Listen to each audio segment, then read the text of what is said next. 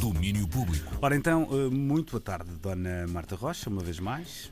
Muito boa tarde. Vamos lá então aos destaques para este fim de semana quente de verão. Esta sexta-feira veio recheada de muita música, muito boa música, e vamos dar conta de alguma dela uh, neste sábado do domínio público. Vamos ouvir, por exemplo, música nova de Salt e de Tyler the Creator, mas vamos ouvir também artistas nacionais. É o caso de Príncipe, um artista que conhecemos a solo há quase quatro anos. No final de 2017, Sebastião Macedo apresentou-se na pele de Príncipe com A Chama e o Carvão. Agora, o Príncipe voltou. Lugares de Memória é o nome do segundo álbum daquele que é também músico do ciclo preparatório. Neste disco, ele andou a pesquisar nos arredores da música, mas sabe bem qual é a sua casa-mãe. A música é a forma de expressão mais interessante para mim.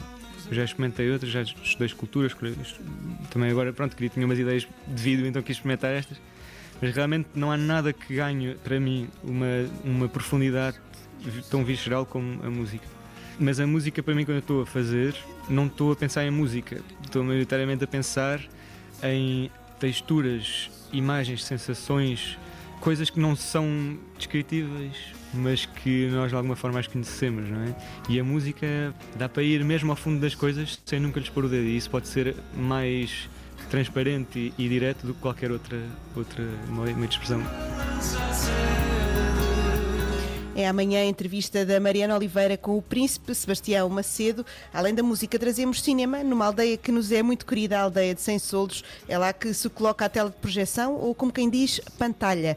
Nome também da mostra de cinema a céu aberto organizada pelo Sport Clube Operário de Sem Soldos, que é o responsável pelo festival Bons Sons. A Teresa Vieira falou com o Miguel Atalaia sobre esta primeira edição da pantalha, uma ideia que os confinamentos ajudaram a fazer acontecer. Tivemos uma grande vontade de pôr em prática uma ideia já antiga de construção deste, deste mostra de cinema. Pronto. E então, basicamente, a ideia estava já de alguma forma há alguns anos cimentada. Queríamos criar uma sala de estar ao ar livre, queríamos fazer com que as pessoas, através do cinema, tivessem a oportunidade de contactar com outras, com outras realidades, porque achávamos que era uma forma interessante de, nos, de estarmos mais uma vez juntos a fazer alguma coisa em comunidade.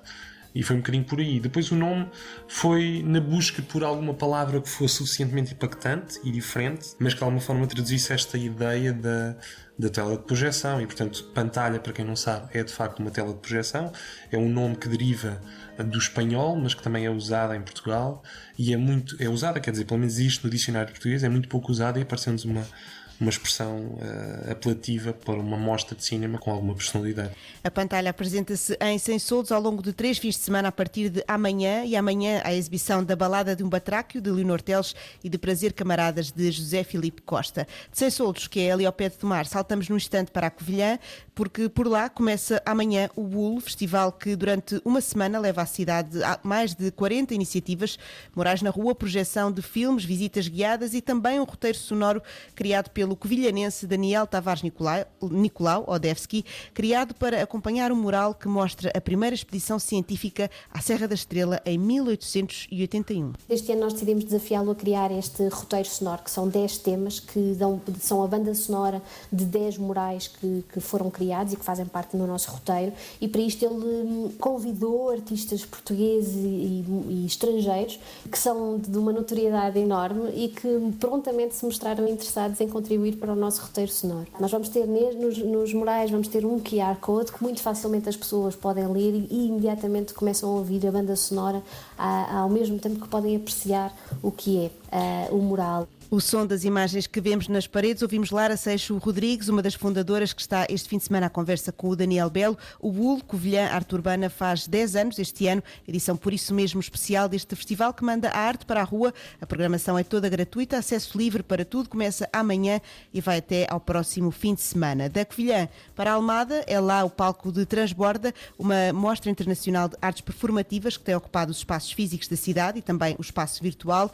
É uma iniciativa que começou no dia 18 18 de junho e que termina no domingo, organizada pela Casa da Dança. A Teresa Vieira falou com a Adriana Grechi, uma das co-diretoras artísticas, para saber mais sobre este projeto e sobre esta mostra. Nós trabalhamos com artistas que inventam linguagem que inventam modos do corpo operar. Todos os trabalhos são muito focados em experimentação no corpo. Então são trabalhos que transbordam entre diferentes áreas artísticas. Por exemplo, a dança, o teatro, as artes visuais, Mas cada um desses criadores eles criaram linguagens muito singulares, muito próprias. Então, são maneiras específicas do corpo estar no mundo, do corpo se relacionar com os outros corpos, e são criadores que nós acompanhamos há muitos anos nós sempre buscamos um relacionamento contínuo com os públicos e com os artistas. Um teaser do que podemos encontrar ainda este fim de semana na mostra Transborda em Almada, sobre a qual a Teresa Vieira foi saber tudo. Mas há muito mais, vamos com o Daniel Belo, Daniel Belo dar um P de dança em Lisboa, isto porque P de dança é o nome de um ciclo de espetáculos com artistas apoiados pela Gulbenkian. Conhecemos melhor os artistas deste ano da OPA, Oficina Portátil das Artes.